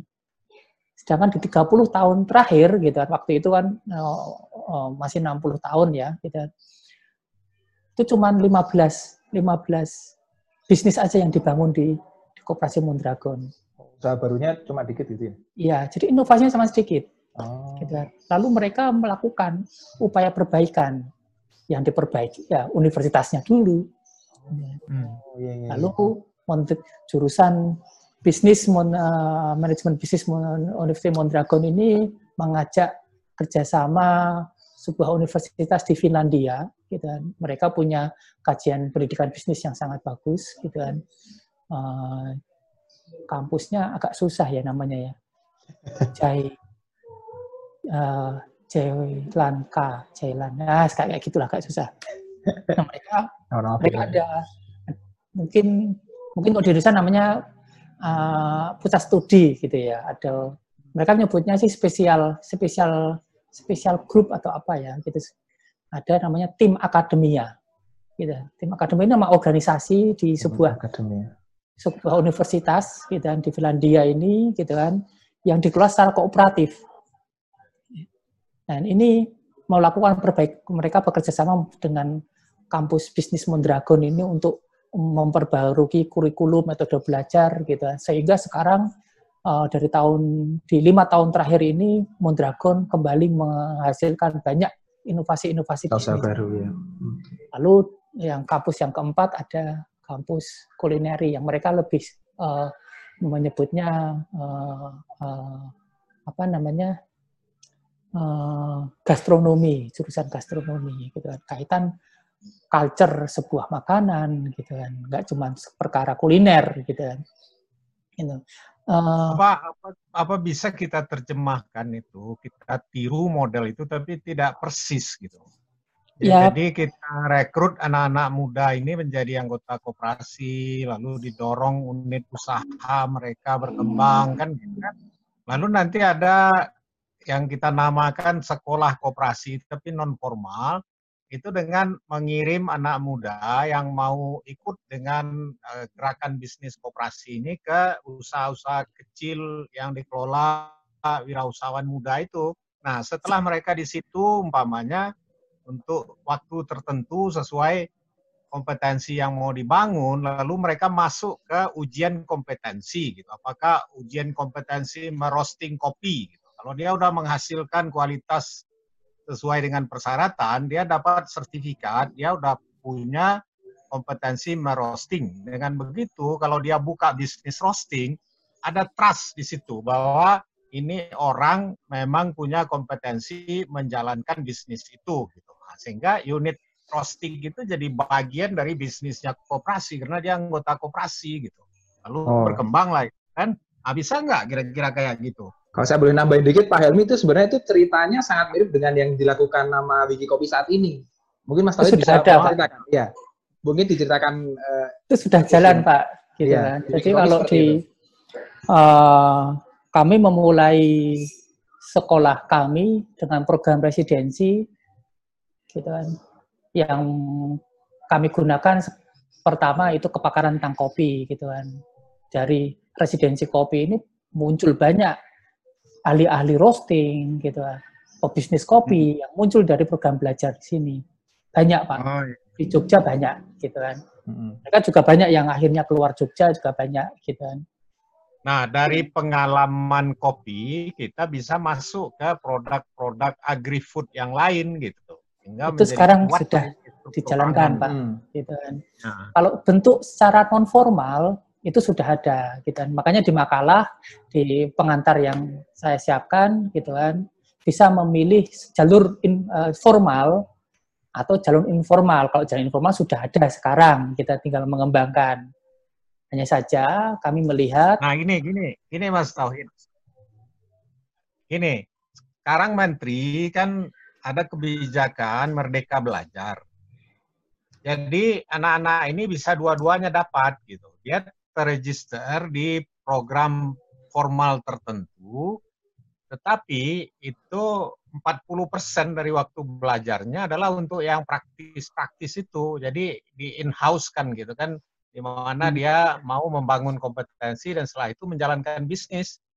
Jadi bisa register di formal, nanti 40% merdeka belajar, dapat dua-duanya, ilmunya dapat, praktisnya dapat gitu. ya. Mungkin nggak seperti itu infrastrukturnya, kemudian mereka apa menjadi bagian dari gerakan koperasi.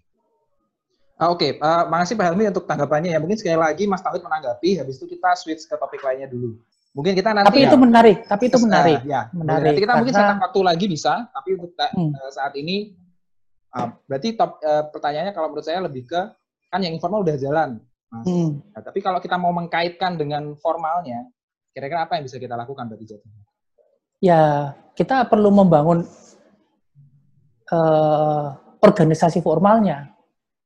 Itu. Dan salah satu bentuk yang kami tawarkan, infrastruktur ini memang dimiliki oleh lintas koperasi.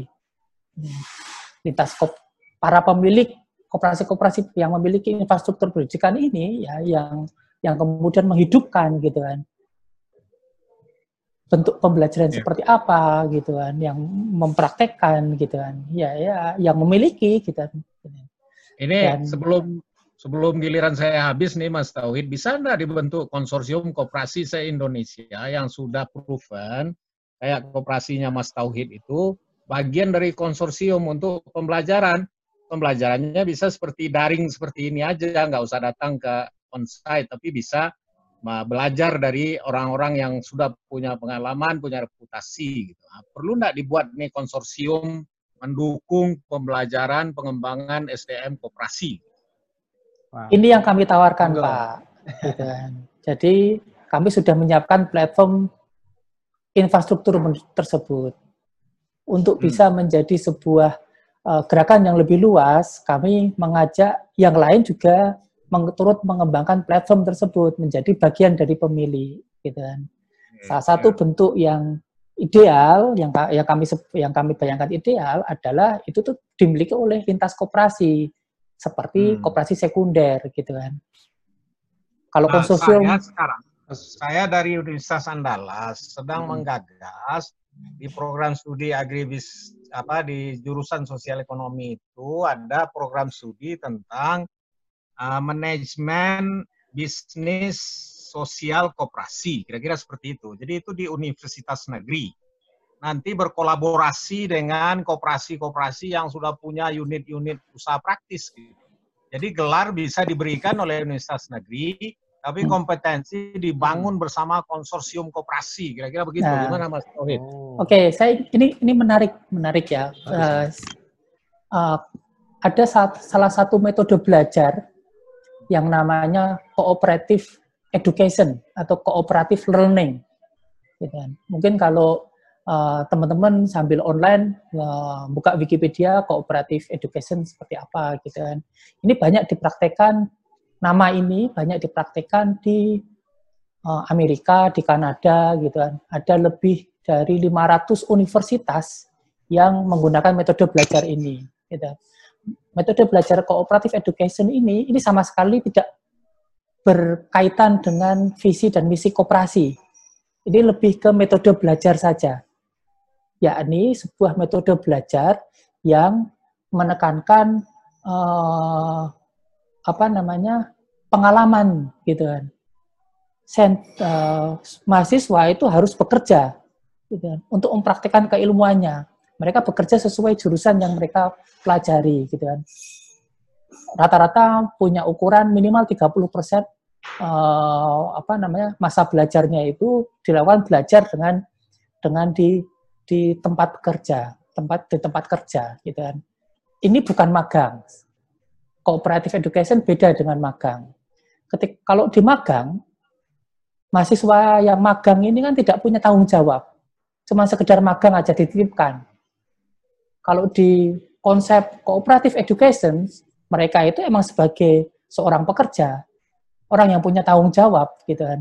Kayak jadi manajer toko, jadi uh, apa namanya, jadi ahli uh, uh, di, di, di sebuah jadi uh, apa namanya di sebuah industri gitu kan mereka punya tanggung jawab gitu kan dan uh, kampus sama sama uh, apa namanya sama tempat bekerja ini emang punya komunikasi gitu. Kan ada peran ada ada upaya untuk uh, bekerja sama.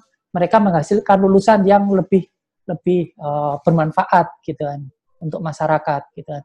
Jadi, Jadi Mas tidak Tauhid kita gabung itu dimensi pendidikan formal yang dimiliki perguruan tinggi negeri dengan kapasitas praktis yang dipunyai jejaring koperasi ini gitu. Iya, nah, itu bisa dilakukan. Ijazah formal dari negara. Hmm. Nah, ya. Kalau Pak Oke, Hilmi mengikuti kebijakan menteri yang baru, itu ada kaitannya dengan itu, gitu kan konsep kooperatif education di Indonesia ini mulai dibahas melalui seminar-seminar tahun 94. Pertama kali diseminarkan tahun 94. Tahun 2018 baru mulai muncul kebijakannya. Ada kebijakan dari Dikti gitu kan mengenai konsep belajar kooperatif education ini gitu kan. Itu tahun 2018. Kayaknya surat nomor 191 gitu Dikti gitu. Uh, nah, saya bisa ngasih dokumennya kalau Pak Ilmi mau. Itu tahun 2018 sudah ada. Cuman praktek dari menteri yang sekarang gitu kan, itu kemudian di, mulai dipraktekkan uh, baru-baru ini bentuknya magang.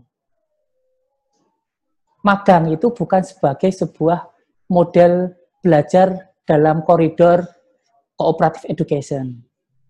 Karena beda, harus punya tanggung jawab gitu kan harus punya sikap bekerja.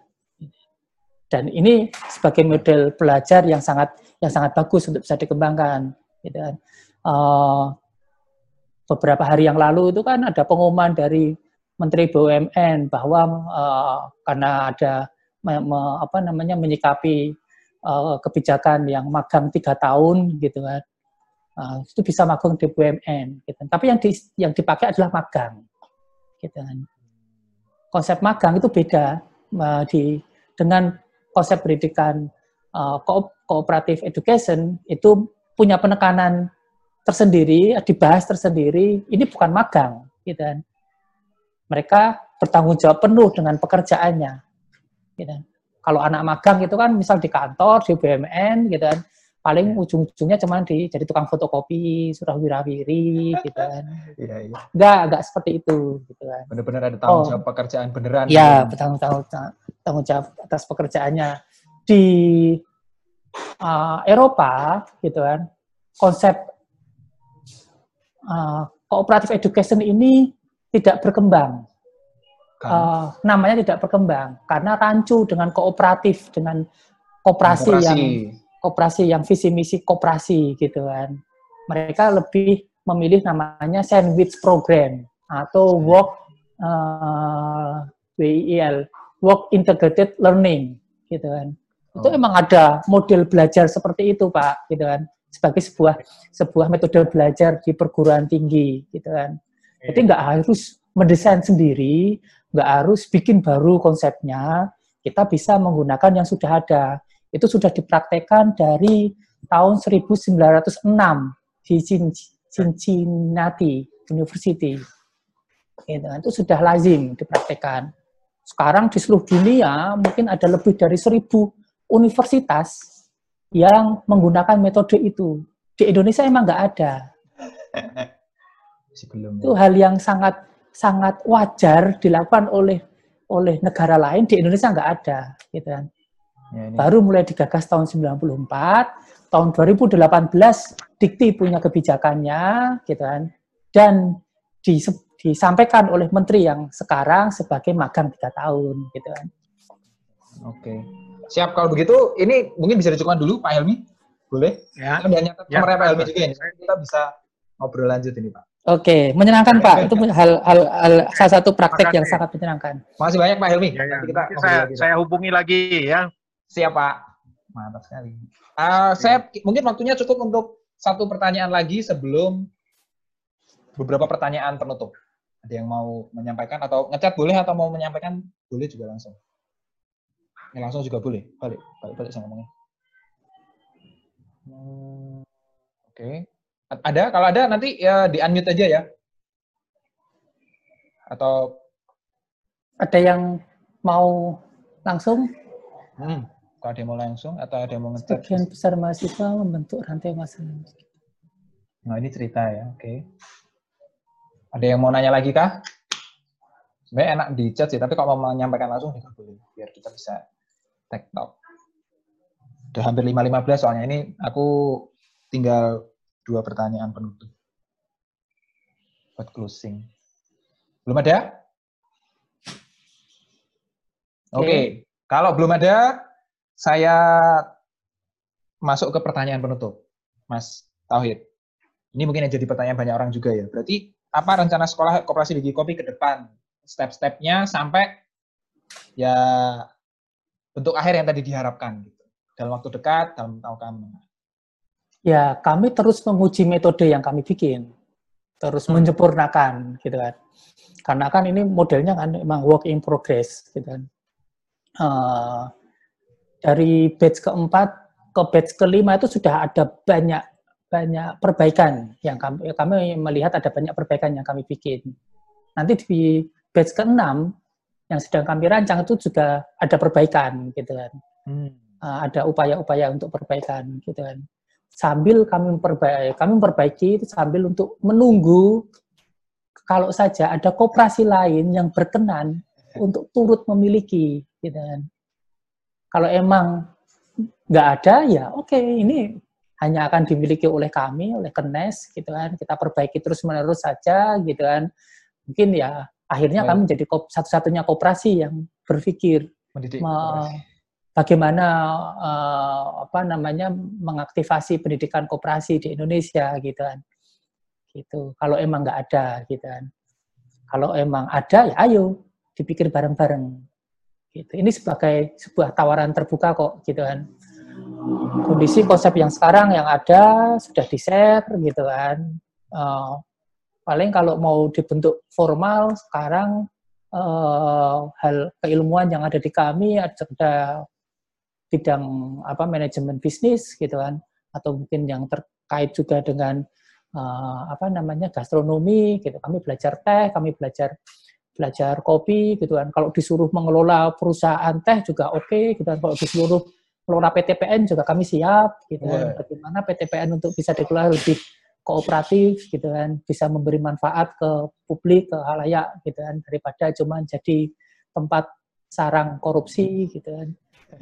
Nah, sekarang ada beberapa belas PTPN yang untung cuma satu dua gitu kan. Hmm, ya ya ya. Gitu. Karena pendekatannya ya masih pendekatan uh, ya tidak menggunakan ilmu pengetahuan gitu kan. Betul. Gitu. Kira-kira kapan itu Mas yang PIM 6 mungkin yang terdekat? Gitu. Karena saya ada beberapa ya di followernya Gapatma ada beberapa yang nanya, eh, kapan nih PIM 6 keluar nih? Ada yang uh, kami masih merancang karena ada kondisi COVID ini kami ah, harus iya. uh, menyesuaikan diri gitu kan. Kemarin kita agak tergagap-gagap menyesuaikan dengan dengan COVID gitu kan karena sebagian besar uh, metode belajar di kami ada belajar dengan terlibat di operasional, terlibat di industri yang kami punya, di unit bisnis yang kami punya gitu kan. Padahal rata-rata bisnis yang kami kelola itu bentuknya kafe hmm. kafe shutdown semua gitu kan di masa uh, kemarin sehingga proses belajarnya terganggu kami harus melakukan uh, taktik uh, upaya-upaya taktikal untuk untuk uh, menyikapi kondisi tersebut gitu kan. Nah, ini sedang kita siapkan metode yang harusnya lebih lebih ramah COVID gitu ya. Hmm lebih ramah corona, uh, metode belajar untuk di PIM ke-6 nantinya. Siap. Berarti nanti ditunggu info dalam dua bulan lah. Dalam dua bulan. Oke, di sini saya nge-share beberapa akun IG ya, IG-nya Demeko sendiri sama IG-nya uh, eh, Wikikopi. Maksud saya tujuan nanti biar pada follow, terutama Wikikopi ya, supaya bisa lihat. Dicat ya, misalnya dicek kapan pas buka. Plus kalau saya mungkin karena tadi udah ada ajakan dari Mas Tauhid, saya menekankan juga ya kalau di sini siapa tahu ada yang anggota koperasi atau ada kenalan orang koperasi atau ya lingkaran-lingkaran koperasi yang sekiranya pengen atau merasa ini diperlukan dan dibutuhkan, monggo menghubungi Mas Tauhid. Ya, eh, Wiki Kopi berarti ya. Ini aku kasih IG-nya, suruh DM aja atau email Mas? Ada... Boleh, DM IG. Nah, DM IG, boleh. Nanti DM IG aja buat ya membicarakan lebih lanjut. Karena dari kenesnya sendiri ya buka untuk memang ini buat kita bareng-bareng gitu. Jadi nggak cuma diurus oleh kenes aja, buat ekosistem bersama untuk pendidikan ya. kooperasi. Itu ya. karena kami itu itu kenapa kami menggunakan kata wiki. Wiki itu kan kolaborasi massal gitu kan. Wiki, ya betul betul. Jadi kalau cuman kolaborasi di teman-teman yang dikenes saja itu belum belum wiki namanya. masih internal. Ya. Ini harus harus banyak dari yang lain-lain. Siap. Itu kalau dari list pertanyaannya, terakhir monggo Mas Tauhid kalau ada closing statement atau ada pesan-pesan kepada teman-teman yang ada di sini. Waduh, saya paling susah ya. Hmm, closing statement. Saya niatnya tadi berdasarkan pertanyaan nih. oh, berdasarkan pertanyaan. Oke. Uh, apa ya? Ya, ini ya di forum forum Gapatma konteks demokrasi ekonomi demokrasi ekonomi itu cuma itu bagian bukan cuma ya apa namanya hal yang sering disepelekan gitu kan meskipun itu lebih dekat gitu kan orang ngomong selama ini terjebak pada pemikiran ya demokrasi cuma politik gitu. tapi di luar itu selain uh, demokrasi ekonomi baik demokrasi ekonomi demokrasi politik atau demokrasi yang lain itu membutuhkan sikap terdidik untuk bisa hmm, terwujud uh, demokrasinya itu gitu kan tanpa sikap terdidik demokrasi politik cuma akan jadi uh, apa tadi tirani mayoritas gitu kan mayoritas. tanpa demokrasi sikap terdidik di demokrasi ekonomi ya akan muncul oligopoli akan terjadi bisnis-bisnis uh, yang uh, sekedar dimiliki oleh orang per orang tanpa memberi kemanfaatan, benefit ke masyarakat. Hanya melihat masyarakat, melihat masyarakat sebagai pasar saja, gitu kan. Melihat masyarakat sebagai uh, buruh murah. Buruh murah. Oke. Okay.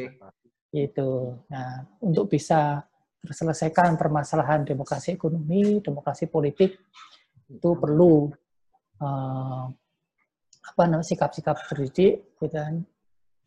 Demokrasi di pendidikan mungkin juga perlu dibikin institusi pendidikan yang demokratis itu.